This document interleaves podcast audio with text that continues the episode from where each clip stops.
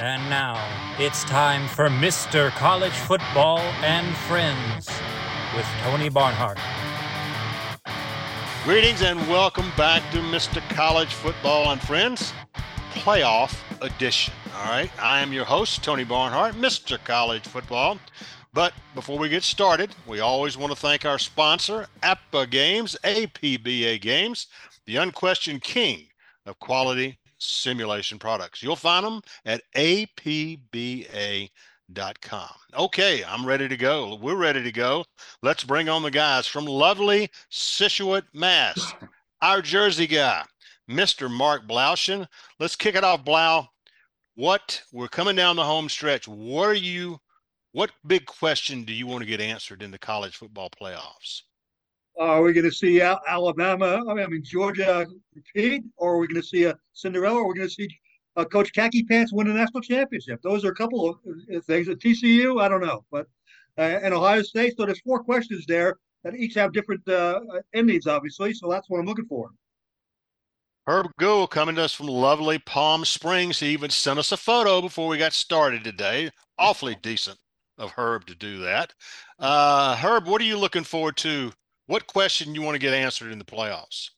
Well, I, you know, I, I want to see, you know, whether Ohio State can bounce back. I mean, I, Tony, you, you know, we've watched your Georgia team all fall. They have looked so solid all the way around. Ohio State, I don't know about that defense, and I don't, you know, I wonder how that affects the program if, if they have two real gut check games in a row mm-hmm. after that Michigan loss and what what we might see against Georgia. I mean, this is a real back to the wall deal for Ohio State against a Georgia team that's been the best team in the country all year. Well, good thing we're playing indoors Saturday at uh, Mercedes-Benz Stadium. 80% chance of rain in Atlanta uh, on Saturday. We'll see. All right, New Jersey's favorite son, the locksmith, Mr. Tom Luicci, is here. Mr. Luicci, what are you what are you looking forward to in the playoffs? What what big question do you want to get answered? Yeah, I, think it's just a TCU question, Tony. Like to see them play somebody outside the the mediocre Big Twelve besides Tarleton State. So uh, you know, I'm looking forward to see how they match up. I really am. I you know, I, I think they're good. I think they're talented. Do I think they're elite? I, I'm still not convinced. I've watched too many of their games this year. I just I need more evidence and more proof that they're an elite football team this is going to be a pretty big game for the Big 12, won't it be? That that and Kansas State, Alabama, those are two pretty big games for the Big 12, aren't they? Those are big games for the Big 12 because, uh, as I said, I, I, don't think the league was that strong this year. People think it was. I, I, think that that's mediocre parity is what they had in the league this year. Right. So, uh, yes, those are big statement games for the league. Those two games are very big statement games for the league. Well, here in Atlanta, where we got down into the teens, and we we didn't handle it very well, the weather. But uh, our question is, look, it's real simple. It, it's math. Georgia is number two in the nation in scoring defense, twelve point eight points per game. Ohio State is number two in the nation in scoring offense, forty-four point five points per game. Something is going to have to give, and that that's one of the things that's really intriguing about that playoff game on Saturday. All right, look, we're going to get to the games in a little bit, but first I want to go over some headlines with you guys that have basically took place since we were last all together. And I want to start uh, with Mike Leach. Mike Leach, the head coach at Mississippi State's been to a lot of different places. One of the most interesting characters I have ever met in college football. Died suddenly, 61 years old on December 13th little did we know they played Ole Miss in the in the Egg Bowl. Mississippi State won it, and then all of a sudden he was gone. They won 24 to 22. I want us to want to go around, guys. We've all met interesting characters, but Mark, I want to start with you. What were your impressions of, of Mike Leach, and ultimately, what's his legacy in college football? Well, his legacy was he was a, a pretty good good football coach, but he was also a person who you could talk to about many things, especially uh, outside of football. I And you know, you didn't know which direction you were going to go in with any question you asked. I mean, uh, I remember at SEC Media Day, he was he was all bummed out because he couldn't watch as much Netflix as as, as anybody. Everyone else is talking depth chart. He's talking about Netflix. That's Mike Leach. Tom Luicci had a, he had a law degree from Pepperdine. Uh, in the off season, lived down in Key West. He had, he had he had coached at all these remote places like like Washington State and Texas Tech and places like that. What what are what what are going to be your memories of Mike Leach? Well, I think he was certainly different. I think he was a little, he was a lot of an innovator and wasn't afraid of a challenge. If you go to uh, Washington State and Texas Tech to rebuild those programs, so I, when I think of him, I think of, uh, I guess the best word is uh, quirky interviews. you know, where you just didn't, like Mark said, you just didn't know what direction they would go. But also watching him, how uh, his teams played, the uh, their innovativeness on in the passing game. I thought, uh, you know, for that alone, you know, he stood out as a coach. You know, Herb, uh, coaches for the most part are so buttoned down, okay, and they're they they don't have a whole lot of a sense of humor, at least when they're dealing with us. Uh, but Mike Leach was he was one of those guys who would talk to you about anything.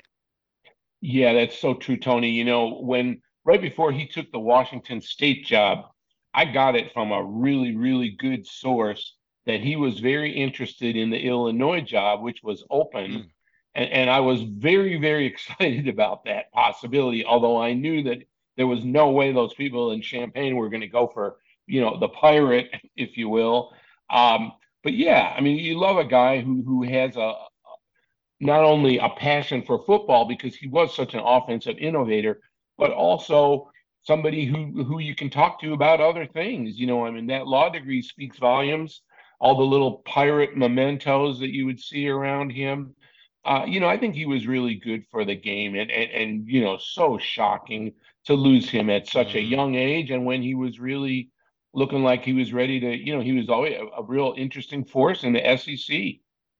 And man, do we need guys like Mike Leach college football with everything going on. So, all right, Mike Leach gone too young at the age of 61. Now had national signing period. I know how geeked up you guys get about recruiting. You know, that's I, am the same way. I can't wait. I'm just going to read off the top 10 real quick just to acknowledge that early signing day came and went. And here's a shocking surprise. Number 1 Alabama, number 2 Georgia. I am shocked and amazed. Number 3 Texas. Steve Sarkisian needed. Number 4 Miami. My goodness, Mark Blaudschun, your Hurricanes went out. Mario Cristobal actually got something done in recruiting. How about that? Yeah, but he's got to coach him now. That's the, that's the danger for Miami. Ooh, that that's his that's his uh, forte is recruiting. Guy's always been. I know him. He was an assistant at Rutgers many many years ago, offensive line coach. Um, the guy could always recruit. He could always recruit, and he proved that as other stops too. I mean, he recruited at Rutgers, he recruited at Oregon, he's recruiting at Miami you know, uh, he's always been able to recruit, but uh, I'll defer to Mark on the uh, putting the headsets on and what happens. Well, it's it's a start. We we will see. They should be able to win that conference. Is all I can say. Oklahoma's five. Brent Venables need that needed that after this season. Ohio State. We'll talk about this later, guys. Ryan Day I heard somebody say on, on TV today that if Ryan Day loses big to Georgia, I don't think it'll happen, but if it did, he would actually be in trouble, which blows my mind. But Ohio State had six, LSU seven, Notre Dame eight, and Tennessee ninth. Here's the great thing about Tennessee: they're ninth overall in recruiting, allegedly, but they're fourth in the SEC. Yeah, yeah, that that's a tough one. And finally, boy, Tony. It, it well, um, apparently so. Apparently so. and Clemson is at ten. So no surprise other than Blaudschun's Miami Hurricanes. No surprises there. Tom Luicci, here's what I want to ask you, and I asked some other people about this earlier this week. We all been doing this. We've all been doing this a long time. But if you think about what's going on this December, this December we've got National Signing Day. Forget about early signing day. This this is National Signing Day in December. You got the transfer portal, you got the coaching carousel. All of this is going on at the same time. Tom, what I'm asking, and I've asked a lot of people of this, with all you know, we didn't have the transfer portal till recently. We didn't have NIL till recently. We got all those things now going on in December shouldn't we take a step back maybe and move that national signing day back to February so it's not all going on at the same doggone time? Yeah, I, I would agree with that 100%. There's no question about it, Tony. There's, you mentioned that confluence of events now that have uh, made the early signing period um, uh, uh, right in the middle of a cluster of uh, variables that are going on between like you said, the NIL and the transfer portal. I mean, even trying to do picks on these bowl games, you have to know which guys are playing. I mean, it's Right. really and you, and sometimes you don't find out until the morning of the game that a star quarterback has opted out or he's not opted out. I mean, this has been one from that perspective, been one of the wildest bowl seasons I've ever seen. But yes, to get back to your point, I would agree. It's time probably to move that back again and just have one. Yeah, just have one and that be Yeah. that one. But it's, uh, I just think it's absolutely insane. All right, all right, guys. This this is you know trends develop, and we we didn't we we thought this could happen when um, when the transfer portal got really up and running when it was opened most recent time. But it's amazing how many quarterbacks have said, you know what, I'm going somewhere else my senior year. I've had a great time here, but my last year, my last year of eligibility is for me, and I'm going to a place that will get me ready, hopefully, uh, for the next level. I get the call from Mark Blaudschun yesterday. Word has gotten out. Sam Hartman, all-time leading quarterback at Wake Forest, is entering the transfer portal. And Mark Blaudschun, you say Sam Hartman's going to end up where? Notre Dame, which is, uh, you know, as, I mean, that makes them a player. That makes Notre Dame a Right. big time player next year. That's a, that's a Southern California equivalent, I think. Uh, no, I'm not going to say they're going to, but I haven't looked at the schedule, but uh, they're going to be a player. Yeah, they are. I have looked at their schedule and and you know they've got USC coming to South Bend early. Uh, Ohio State comes to South Bend and they've got like a two week bye if I'm if I'm remembering this right Wow. in between those games. Uh, you know the interesting thing about our quarterback coming in is that Hartman. Tommy Yep. Rees's dad was at Wake when Hartman was committing there. So, and, and Tommy Rees's dad, Bill, is is uh I forget the exact title, but he's he's one of their big he's their scouting guy or director, and at Notre Dame now. So you know there's a connection there, and Tommy Rees, you know I think I've read and and I think it's really true is you bring in Hartman and you've got all of a sudden you can open up that Notre Dame offense, as Blouse said. This this makes them a player, and uh, having that Rees connection to Hartman tells me that this is a, not only a really good fit, but it's just got you know all the upsides you'd ever want. Well, I'm I'm going to go through these fairly quickly. DJ Uwe Galele, excuse me, uh, at Clemson, he got benched in the ACC championship game. K. Klub, Klubnik is now the starting quarterback. He's going. Uh, DJ is going to uh, Oregon State. Uh, Mark Blaudschun, to me, no. Let, let me ask this to Mr. Luicci. If Dabo Swinney had made this move a little earlier, he'd be in the college football playoffs. Because if he if he had gone with Klubnik earlier, then they're they're not going to get beat by South Carolina at home. It's not. I- it's not. It's I not going to happen. 100%. I mean, listen, DJ uh, was very limited in the passing game. You know, he's obviously one of those cases where he's a good athlete, big. You know, he has certainly has the size, but the passing game was all over the place. So now they get a quarterback who could throw the ball. It, it changes their offense because obviously they have a they have a star running back who can carry them. And now if they have the threat of the pass, you can see them uh, break out a little bit more offensively, which I think they will do in the bowl game, by the way, against Tennessee. My old buddy JT Daniels is transferring to his fourth school, fourth USC, Georgia, West Virginia, and of course, the Rice Owls. He'll be flinging it for sense. Rice. Yeah, it makes perfect sense for him. He's he's got an arm. I'll give him that. So, so we shall see. Deion Sanders' son, quarterback. If I mispronounce this, forgive me. Shedeur Sanders threw for 3,300 yards, 40 touchdown passes, 12 and one season for his dad, and he is going to Colorado. All right, help me out here, guys. Is is is Deion is Deion going to be able to pull this off? I mean, he he has they Colorado has gotten more media attention in the last three weeks, and whenever he signed the boy, than they've had Three years. several years in three Yeah. years. Can Deion? s- I mean, and, and he also got the top Marcus Hunter, the top. he Oh, he's top- great. He He's he was he was he was the number Yeah. one high school recruit in America. Yep. Deion Sanders got him to come to Jackson State. Now, obviously, he's going to Colorado. I mean, Luicci, I'm telling you, you Well, recruit it- you recruit at this level. Here- Here's a couple of things. Mark's gonna Mark Blaudschun's gonna disagree with me, but uh, you know, at some point, it's uh, the novelty act wears thin. It doesn't matter how much you're exposed. Did you, can you read that top 10 in recruiting again? Was there a Colorado on there? I mean, did he make that kind of impact? No. No. Um, is it is it a big just adjustment for his players from their level to the next level, uh, where they're not going to get the you know where they're going to face some real competition at, at a at a higher level, obviously, and uh, you know can they make that transition immediately? And can Deion do it as a coach? Listen, you can put all the videos out there you want on YouTube. If you don't recruit, you don't win games. People won't watch the videos. Right.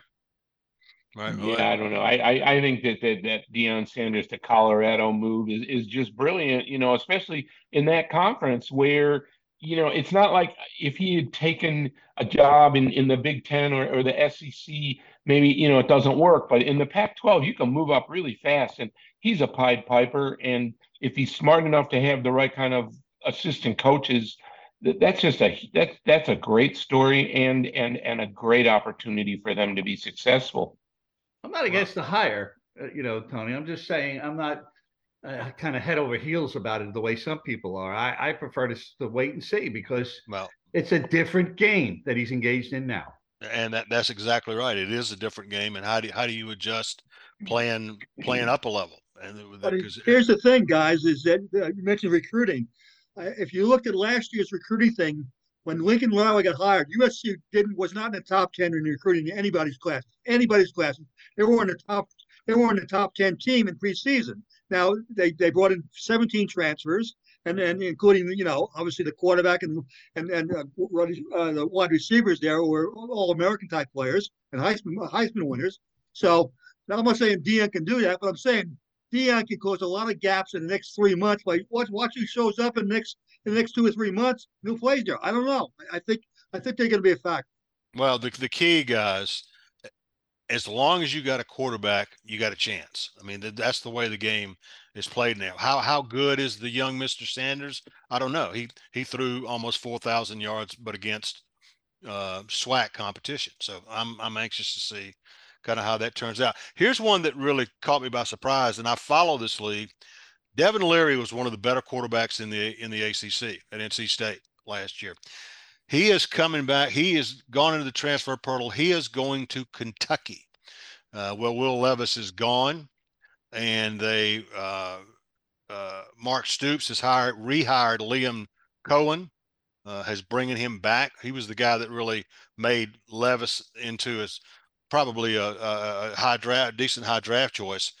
Uh, I am anxious to see how this works out because Leary guys, Blau Leary was one of the better quarterbacks in that conference, was he not? Yeah, I mean, it was a, for uh, everything the ACC wasn't. It was a pretty good uh, uh, conference for quarterbacks. I mean, you know, I mean, uh, and yeah, I mean, I think that's an interesting, interesting transfer. Right, to see what Kentucky does, and then what what does North Carolina State do now? Right. No, so that that's going to be interesting. Uh, um, moving ahead to the end of my list here, Graham Mertz is leaving Wisconsin. He is going to the University of Florida. Herb Gould, proud Badger that you are, can Graham Mertz play at the University of Florida?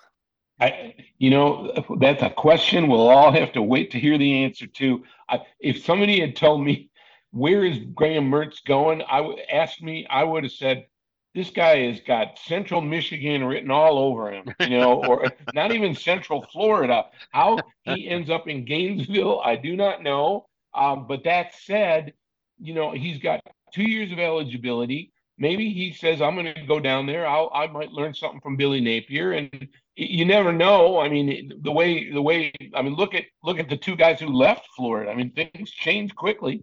Um, yep. But yeah, you know, and the other part is that Graham Mertz was when he came out of high school, he was as hot a commodity as there was. There, all the big schools were on him, right. and and Wisconsin didn't handle him very well. I mean, obviously he looks like a, a, a total miss at this point.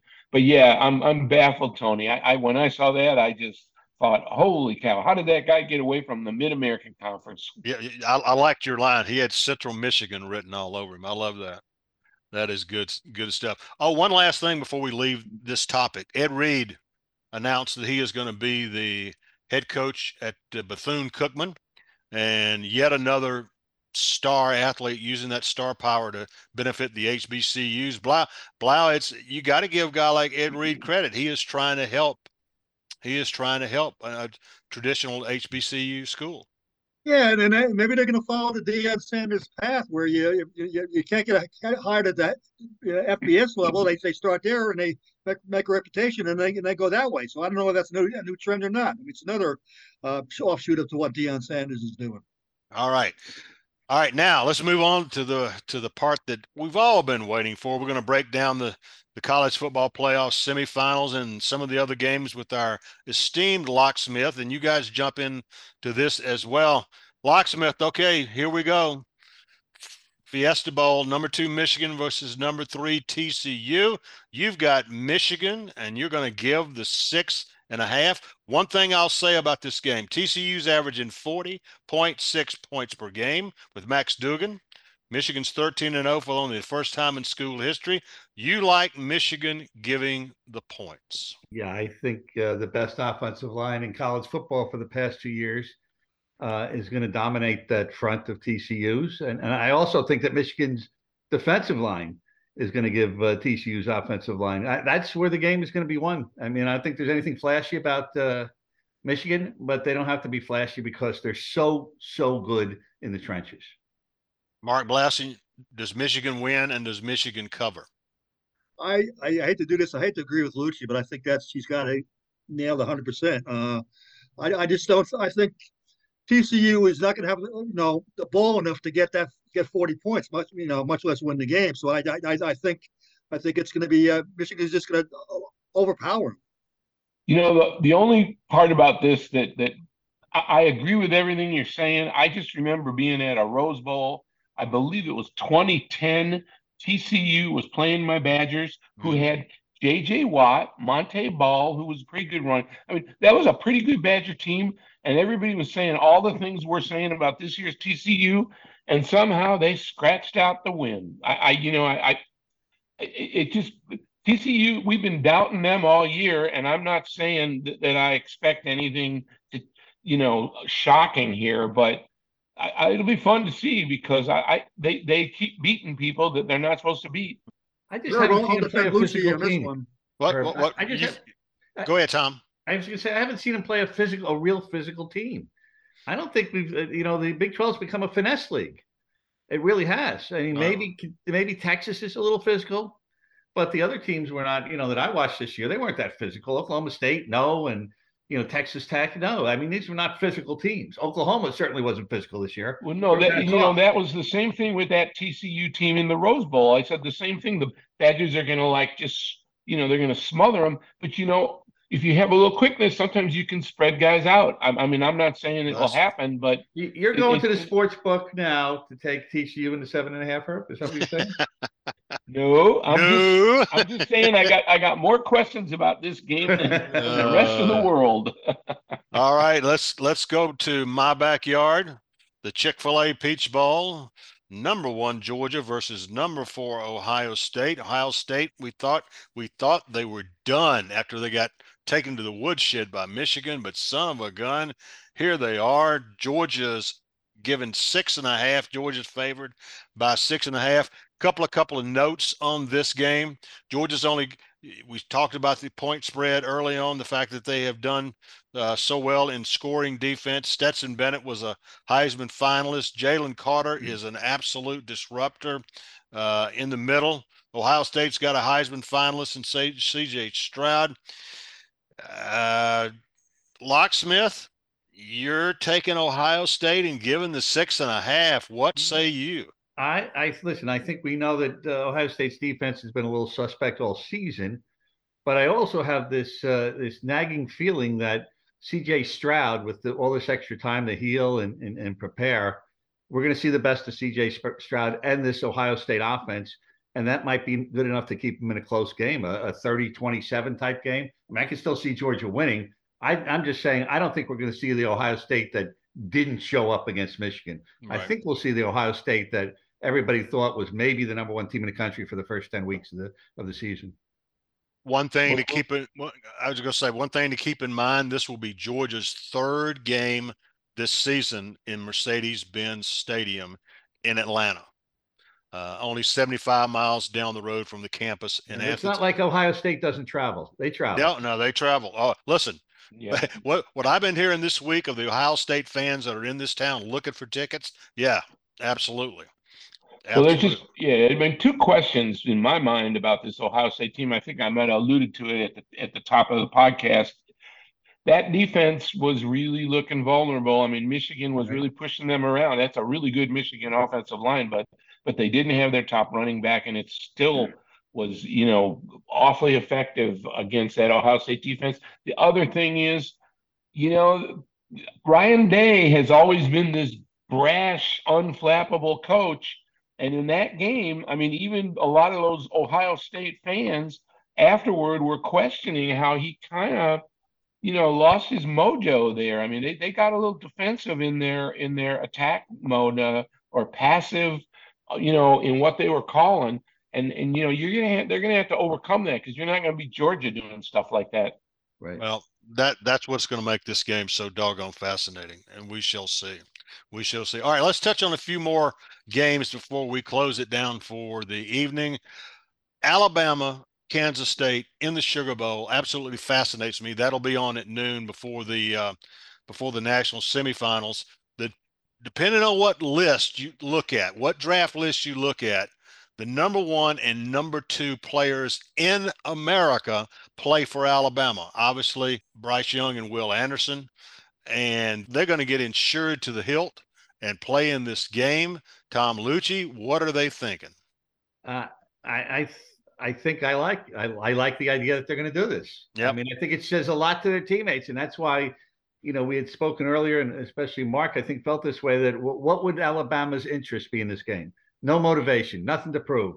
Well, I I think when the two best players in America and in the in the draft maybe next you know next spring uh, say, hey, we're playing the game.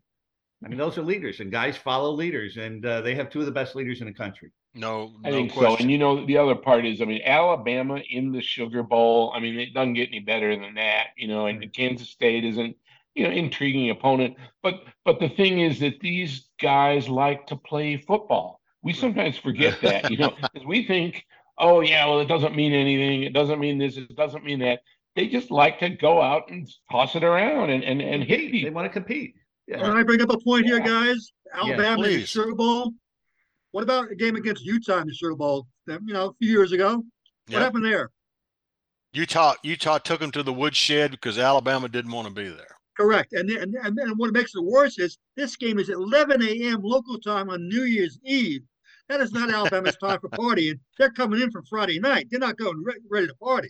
No, that's that's going to be fast because so Tom Luicci, you've got Alabama winning and Yeah, covering I, that I, six I and like a half. Alabama in that game with those two guys playing. Yes. Yep, absolutely. Yeah, All right. I mean, it, yeah, and Nick Saban is gonna he's gonna get them ready for this game because like Alabama's kind of you know they're they're kind of getting pushed to the uh, second tier here in the SEC by your your Bulldogs and some of these other up and comers.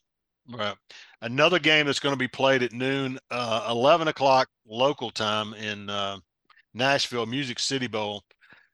Locksmith, you like uh, Kentucky plus two Yeah. over over the that mighty offensive juggernaut, the Iowa Hawkeyes. I, Only because I think it's going to be six three, Tony. well, I, I think it's going to be like three two. I mean, it's going to be. No, it's uh, you know, listen, it's you, you got the third stringer is uh is, is a quarterback for uh, you know Iowa, and uh, Levis we talked about is not, in the running back uh, Rodriguez is not playing in the game, so Right. they both opted out for the NFL. I don't know. Listen, Iowa's defense is great, but they are just they're, they're unwatchable on offense. I don't know if Kentucky will be unwatchable. We'll see. All right, all right. Let me let me go through these three three games real quick. Orange Bowl. Oh, this is on Friday. The Orange Bowl, Clemson, Tennessee, Orange Bowl. Of course, so much orange. Uh, Luch, Right. You got just- you got I'll just- Clemson four and a half. Yeah, I'll just say this: you're you're uh, substituting a you know a backup quarterback for a guy who had almost a Heisman type season was phenomenal on one side, and you're you're uh, using a backup quarterback for a guy who needed to be replaced on the other Right. side. So I, I do like Clemson. I, I like what uh, you know the the change at quarterback does for them. Uh, Sun Bowl, UCLA. You're taking UCLA minus six over the Oh, over yeah, the Yeah, only because all, all signs are that DTR is going to play in the game. He's been practicing. Okay. So if he plays in the game, and, and Pitt Smith's going to miss uh, uh, two of their best players, I think, the, including their All American defensive tackle, they, they opted out. But if DTR is playing, yeah, I think UCLA uh, is going to be tough to beat. One quick one for you, Herb Gould. South Carolina is getting two over Notre Dame. South Carolina has a chance for an incredible finish by beating Tennessee, Clemson, Notre Dame. What about could, could, could Notre Dame win this game against South Carolina? I, th- I, you know, I think so. I mean, what are, are, we? Spencer Rattler is that the guy we're talking about? Yes, here? sir. Yes, he's, sir. You know, he's really come on like a, like gangbusters. Uh, that Notre Dame defense is is pretty darn solid. Though, you know, they've got time to prepare. I, I think Notre Dame will care about this game. Um, and you know, that said, go play because obviously South Carolina is is a team that's really peaking at the end of the year. Has Tyler Buchner been good at quarterback this year? I haven't followed him closely because uh, Pyne's out. He he, trans- he transferred out. Yeah, Pyne's out. I, you know, that's a good point, Luch. Uh, and I don't think he's you know he hasn't lit anything up, but. I, you know, I just don't know. I mean, Notre Dame will pack it in. They can run the ball pretty well, and then they Notre Dame really got a lot better. You know, that first four or five games when they when they lost to Stanford, everybody was like, "Holy cow, what's going on here?" You know, to have a Stanford and Marshall losses early, uh, but but they really they tightened up, and I thought that you know they played pretty well down the stretch. Well, very good. Well, gentlemen, thank you for another wonderful evening. This looks to me like a very good weekend of college football. Okay, that should just about do it. Thanks to our technical staff of David Amaral, Sheila Dufresne, and Maria Barnhart. You guys are the absolute best. Have a great weekend, folks. We're going to join you next week from Los Angeles, God willing, uh, for the we're going to preview the college football playoff national championship game. For Mark Blaudschun and Herb Gould and Tom Luicci, this is Tony Barnhart. Thanks for joining us at Mr. College Football and Friends. Be safe, have a happy new year, and carry on.